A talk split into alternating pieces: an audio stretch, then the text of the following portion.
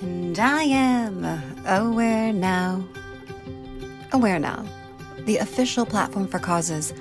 Tune in and turn it up as we raise awareness, one story at a time, for the causes that tie us all together.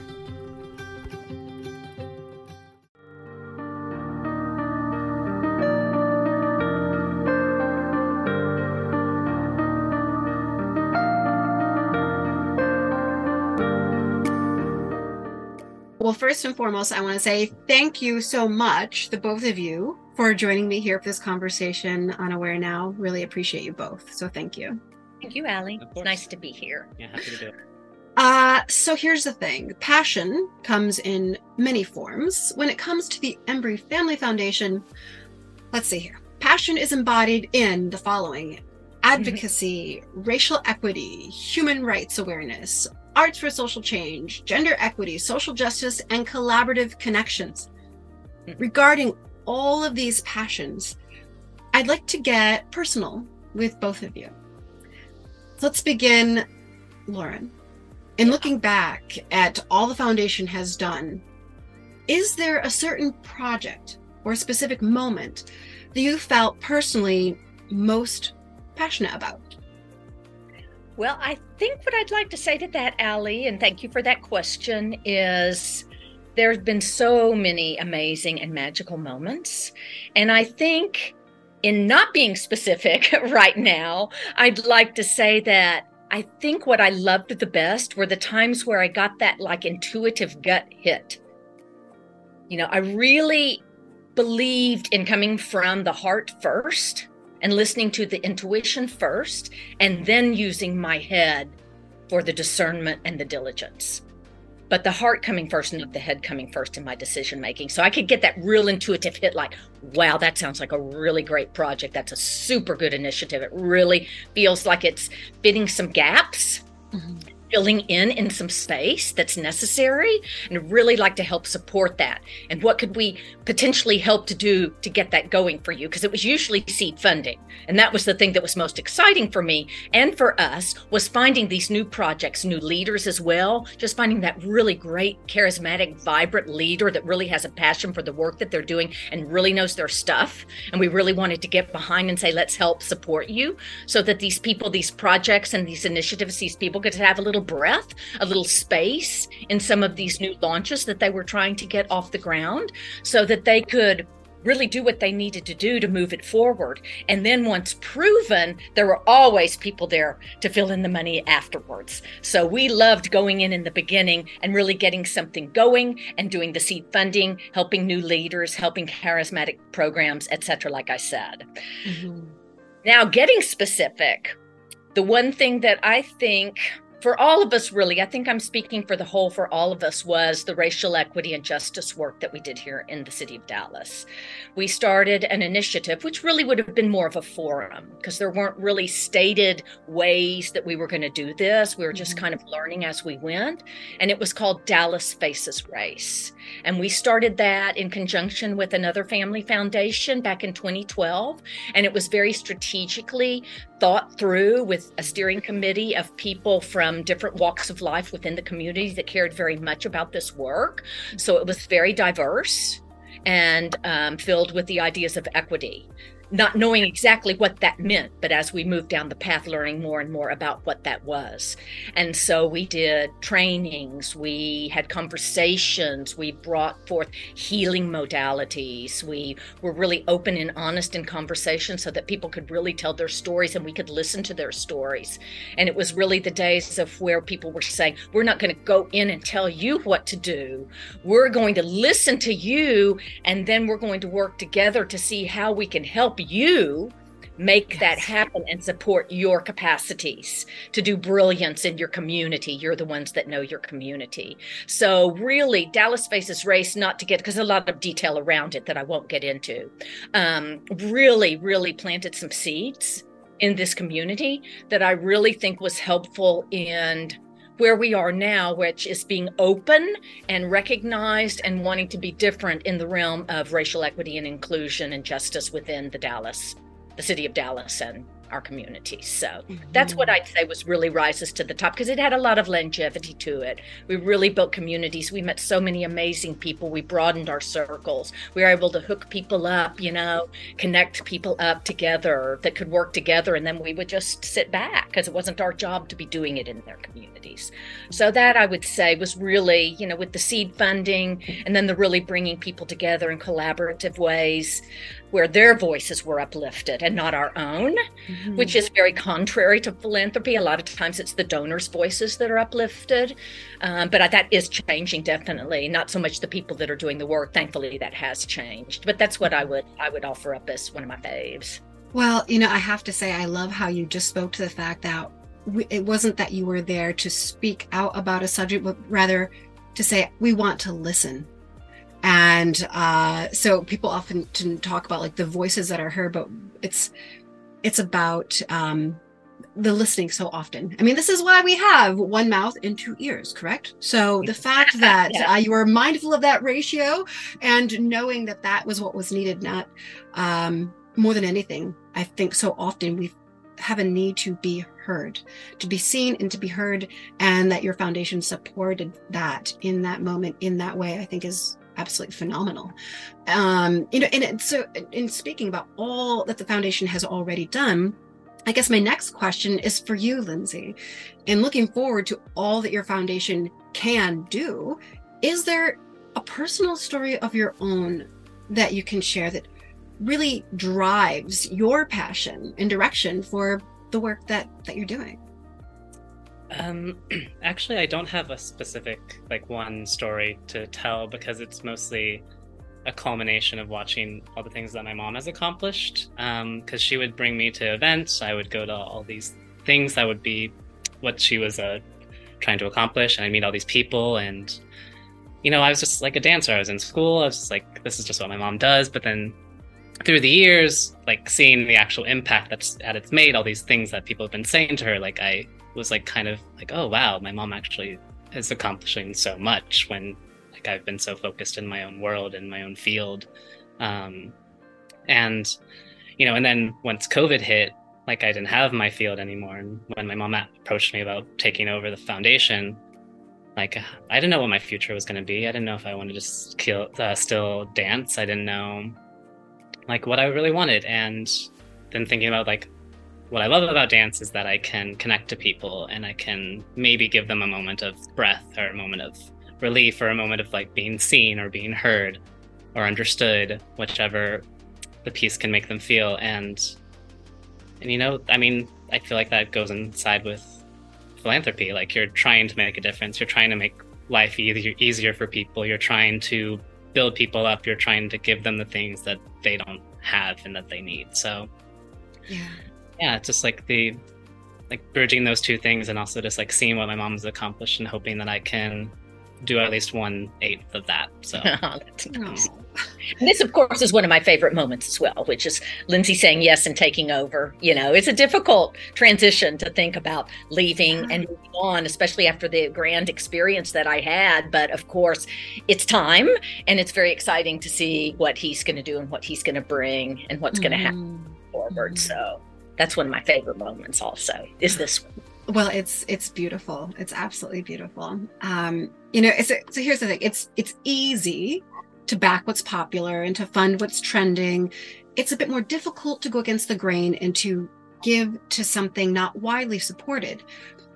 My next question is can you share a time in the history of the embry family foundation lauren when you stood up in support of a cause when others hesitated or refused? Well, in answer to that question, a little bit about my personality, Ali, is I love to go against the grain actually really really enjoy it. And that was kind of part of the seed funding was recognizing these things that no one was recognizing at that moment yet because it was something new and really being able to stand up for the movement forward in the world and knowing that I had a platform to do such. And I wasn't afraid to say the hard things. I wasn't afraid to say what people necessarily didn't want to hear. In especially privileged white folks like myself, to speak very honestly. So I actually enjoyed going against the grain and shaking things up a little bit because, you know, I need to get shaken up. I mean, for my own consciousness elevation and my own awareness, I need to get shaken up. So by presenting that to others as well, you know, with kindness and care, of course, but also stating the facts as I saw them, it was greatly accepted by folks as well, too, which was surprising. It was kind of like the time was right for it, and people, no pushback, like people really accepted what I was saying um, when I was speaking out in voices for, say, you know, communities of color and how we needed to change, or you know, human trafficking, uh, child sexual exploitation, sex trafficking. That those would have been a lot of the areas that we got into that were newer. Uh, in particular, people weren't aware of child sex exploitation and trafficking in America at the point that we got involved in that, and then we got very involved also in some new initiatives that were around women in politics. Um, and we funded that research where women everything was about their appearance. It wasn't necessarily about the work they were going to do or what they were going to say. It was about how to respond when you get these attacks when you're running for office and things of that sort. So those would have been a couple of the uh, areas that i guess weren't quite people weren't aware of yet it hadn't reached a level of people understanding that this issue is actually happening out there and what can we do about it um, but it is a, a, gender issue a race issue gender and race together for the most part mm-hmm. so i would say that what i enjoyed was using my own voice as well too to mm-hmm. help share and elevate and expand the awareness around what I was seeing and what I was hearing from people in listening to the stories. Mm-hmm. Uh, in mm-hmm. communities of the suffering, shall we say? I'm going to use that word actually, the inequities and the sufferings of the folks. Um, so, yeah, I've always enjoyed doing that. So, We'll see what Lindsay decides to do. But that was like that was a real marker, I believe, for us. And if you talk to people in the community or nationally that we funded, I think that's something that they would probably say. You know, they were willing to go in and do the things that nobody else wanted to do. Well, thank you so much for shaking things up and not being afraid to do so. Um, because that's what we need. I mean, it's it's you can't just sit and preach to the choir all day long because it's not the choir members who need to be uh, you know, woken up, uh, who need to be shaken. So for uh, for doing that, thank you so much. Well, Ali, you know, in the in the foundation world, those donors are put on pedestals and really you don't get like no one really will come to you and say oh you know i don't think that's right. And usually you know early on in the career it was if we wanted to fund it they'd be happy to do it but it might not necessarily been the best thing for them to do as far as looking at their operating budget and different things of that sort which luckily that has transformed and changed to where now it is more of a collaboration as i mentioned in the last question around what the communities need and not doing what the donor wants right you know, right. yeah for sure. Well, so in 2016, um, Lauren, you wrote an article that was published uh, as the first in a series, My Passion, My Philanthropy, the Woman's E News. I did some digging, and, uh, you know, in this piece, you speak about the many you can't, you're a girl messages that you received not only from society in general, but your own personal circles as well it was very interesting to read like from driving a moped as you referenced to training for the olympics you were deterred because of your gender so my next question is what work for gender equality has your family's foundation uh, of all that it's done what are you proudest of there well, it was really our main focus and our main pillar there for a while in many different ways. And definitely both the racial equity and the gender equity harken back to my own experience in life, which usually is what happens. That's your life circumstances inform what you're interested in funding normally, right? Um, and so I would say that, you know, really the elevation, awareness, expanding the awareness around, once again, the sex trafficking, um, and then how women are treated in politics to reference what I said in the last answer. Um, and really, what we really loved and what we really dug deep into was uh, young women's leadership initiatives for young women of color. Uh, in our communities and elevating just Black women and women of color overall so that they could have the support for their amazing charisma and capacities that they have available. I, will tell a quick bit. Um, I was at a, a, movement for Black Lives Funders briefing, and I don't remember what year it was. Might have been like 2018, 2019. And the Black women there were really kind of leading the charge in discussing what was coming up, the strategy, you know, the implementations, the tactics.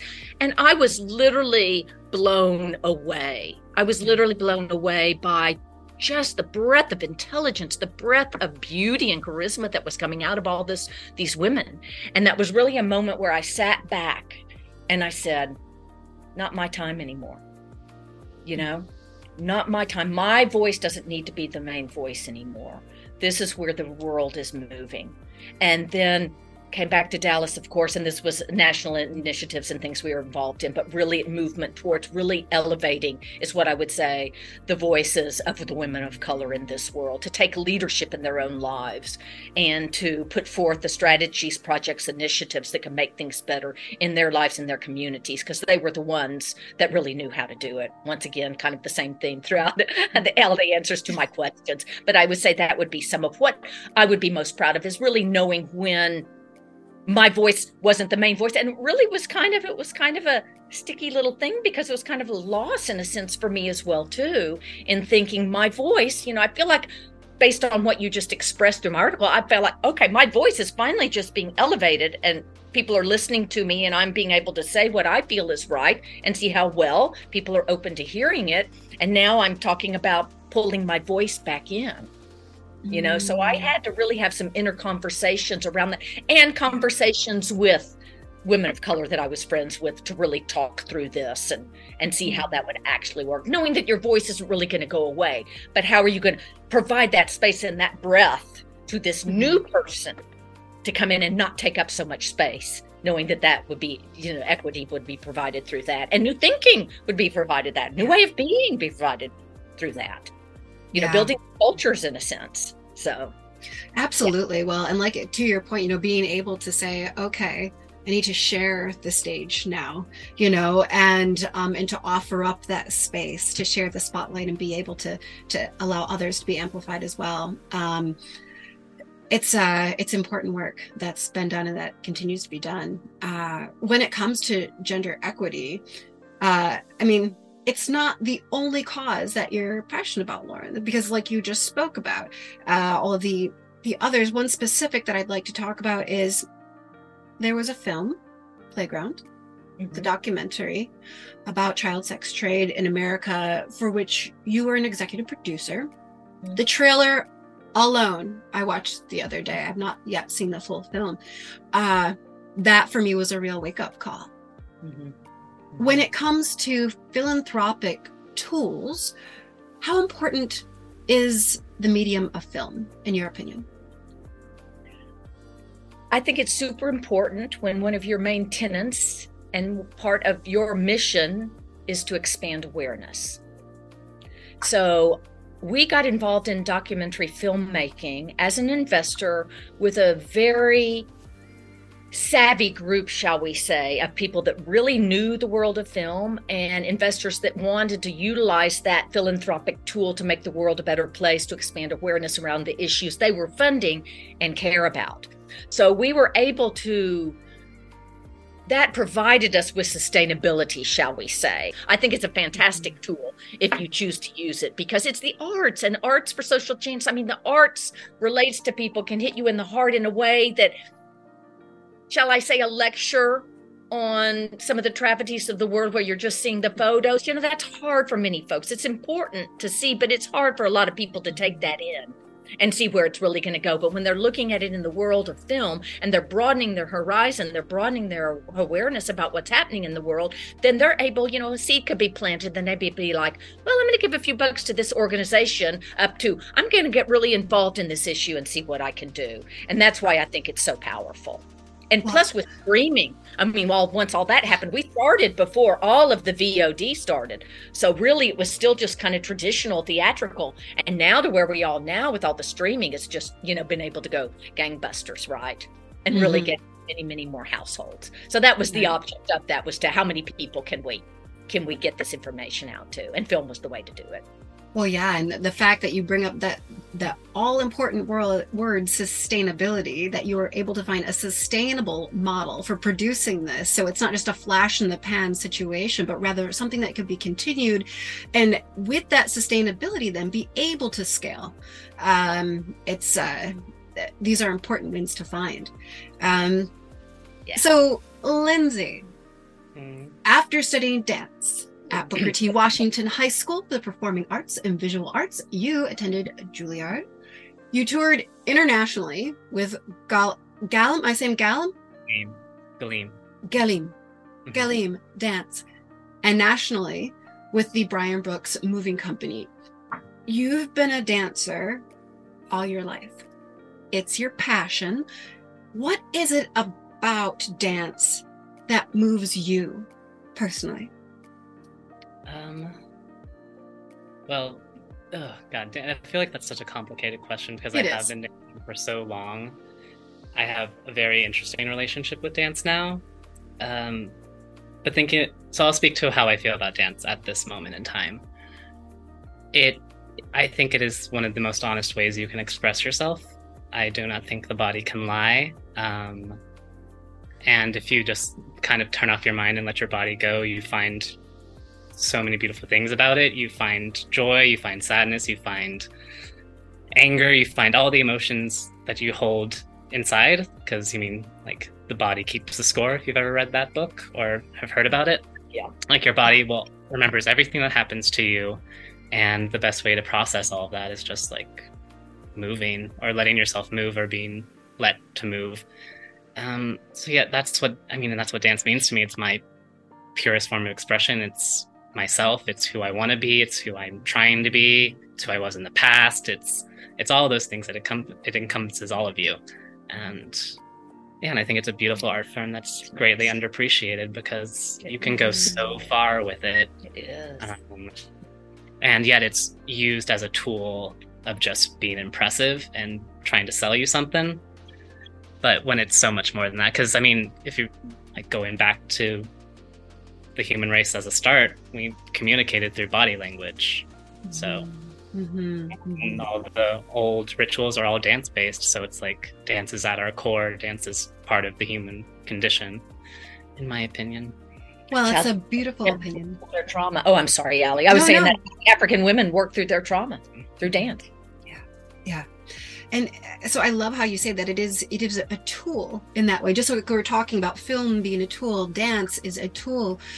And not only for someone who's sitting in the audience and watching and getting that experience, but for the dancer themselves.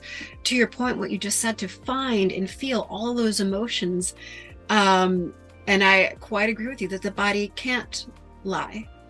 Mm-hmm. I think that that's one. So just for you to say that it is this honest way to express.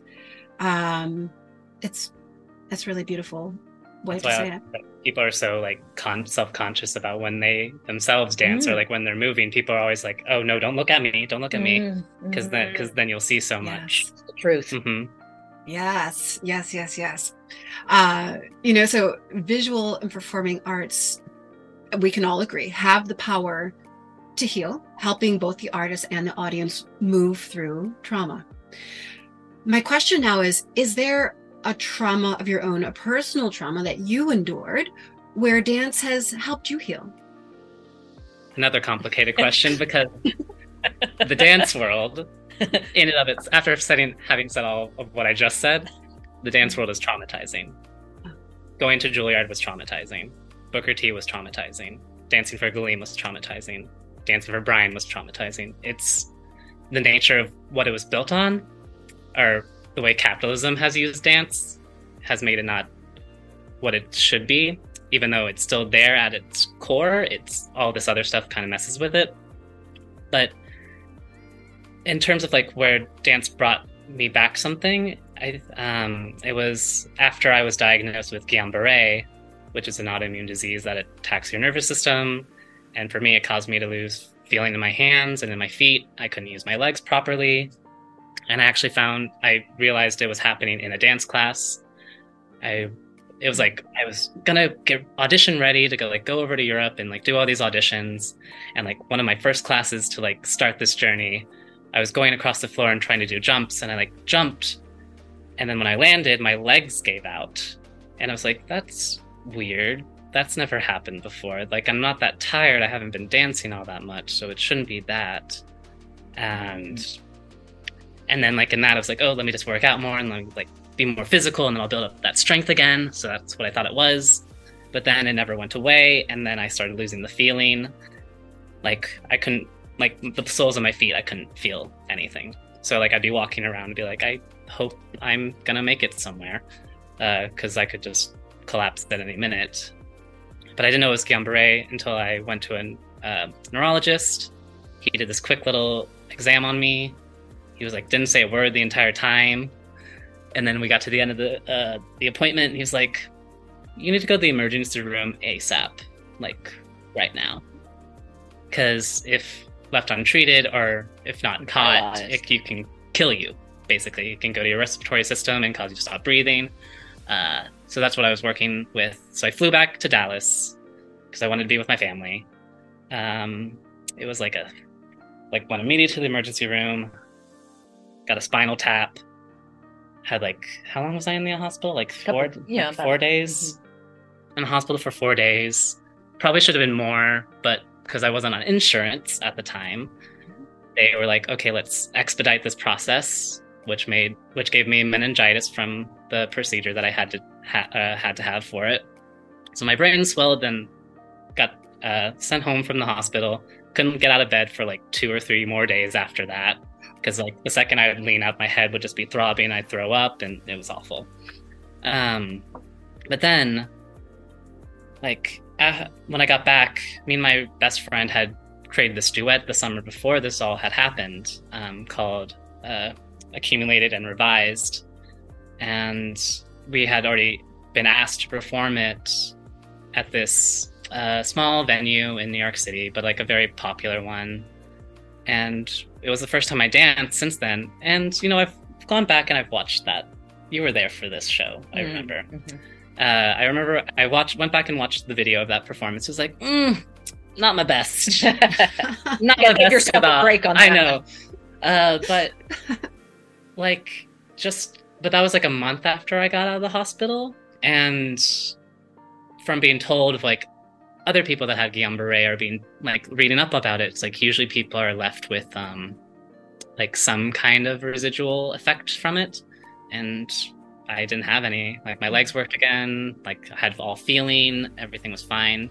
And so I guess that trauma of almost having my body taken away from me gave me a much more appreciation for what I did. And like all of the trauma that I've dealt from dance was like, oh, I, but I do like dance is so much a part of me now that like just having that reconnection to my love for it or to the appreciation for it was very much needed because it was also right after Juilliard. It was like two, three years after school had ended.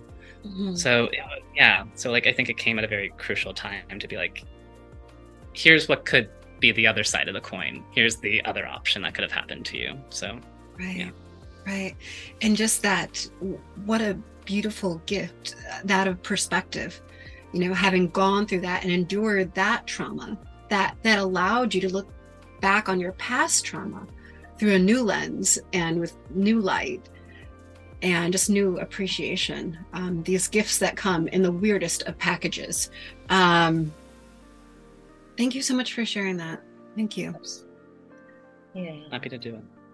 You know, with with all of your family's foundation, everything that's been done, and all that it has the potential to do I mean, there's so much that has to be done.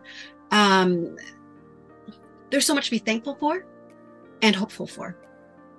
As you think about the next chapters to write in the Embry Family Foundation's story, Lindsay, of all the passion to be penned, what is it that excites you the most about the future and your philanthropy?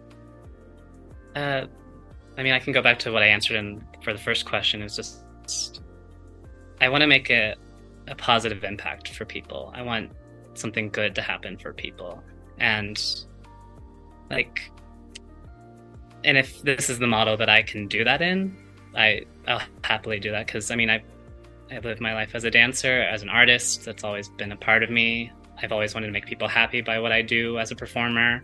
Um, so it's just like another asset of that. It's like a, just I I don't think it's that far off from where I already am. Mhm. I mean, in terms of like business and like accounting and money and all that stuff, very different. But at the core of what it's trying to do, Mhm. it's kind of I've kind of already been there my whole life because I also create my own work, and when I do create my own work, it's always about audience interaction. It's always bringing the audience in. It's always about making it about them, or like letting them know that this performance can't happen without you. Like you're integral Yes. to everything that's like you're integral to the art, you're integral to the performance, you're integral. So it's that same mentality. It's like I'm here to help build, just make life better for all of us, for but also for people that like don't have the voice. Going back to what mom said, or going back to the people that don't, are scared to do it. Just Mhm. like building up those communities, or the people, or the environments that just need a little bit of life and need a little bit of Yeah. love, need something to like just yeah, look forward to. look forward to because Mhm. another, another day is going to come so let's make it a little bit brighter for people to want that day to come to know like oh something good's going to happen the Yeah. next day or be like oh something good happened today i can carry that and i can Mhm. move on and do something with it so yeah it's just like getting us out of this capitalistic rut that is just so exhausting and draining that can really just like broaden people's perspective like there's a way to live your life but there's so much more there's much options for you to live any way you want to so hmm hmm Well, and I like how you say that it's what a beautiful analogy, what a beautiful comparison when you talk about dance and like the audience. Well, it's not just me up here going, like you're as an audience member, you're part of this. You're, I love how you said integral to this, which speaks about connection and that human connection that we have to be able to to find and see and recognize in each other. And the fact that the both of you see that, get that, are doing that in different ways, and uh, that passion, dedication to continue to explore that. Um, thank you so much for being here today, for sharing your stories, for helping us learn a bit more about your foundation, about your work, about your passions, getting personal with us. Thank you so much for helping all of us become a bit more aware now. Thank you. Thank you, Allie. Thank you, you, can see why I'm so proud and excited now to see what he's going to do.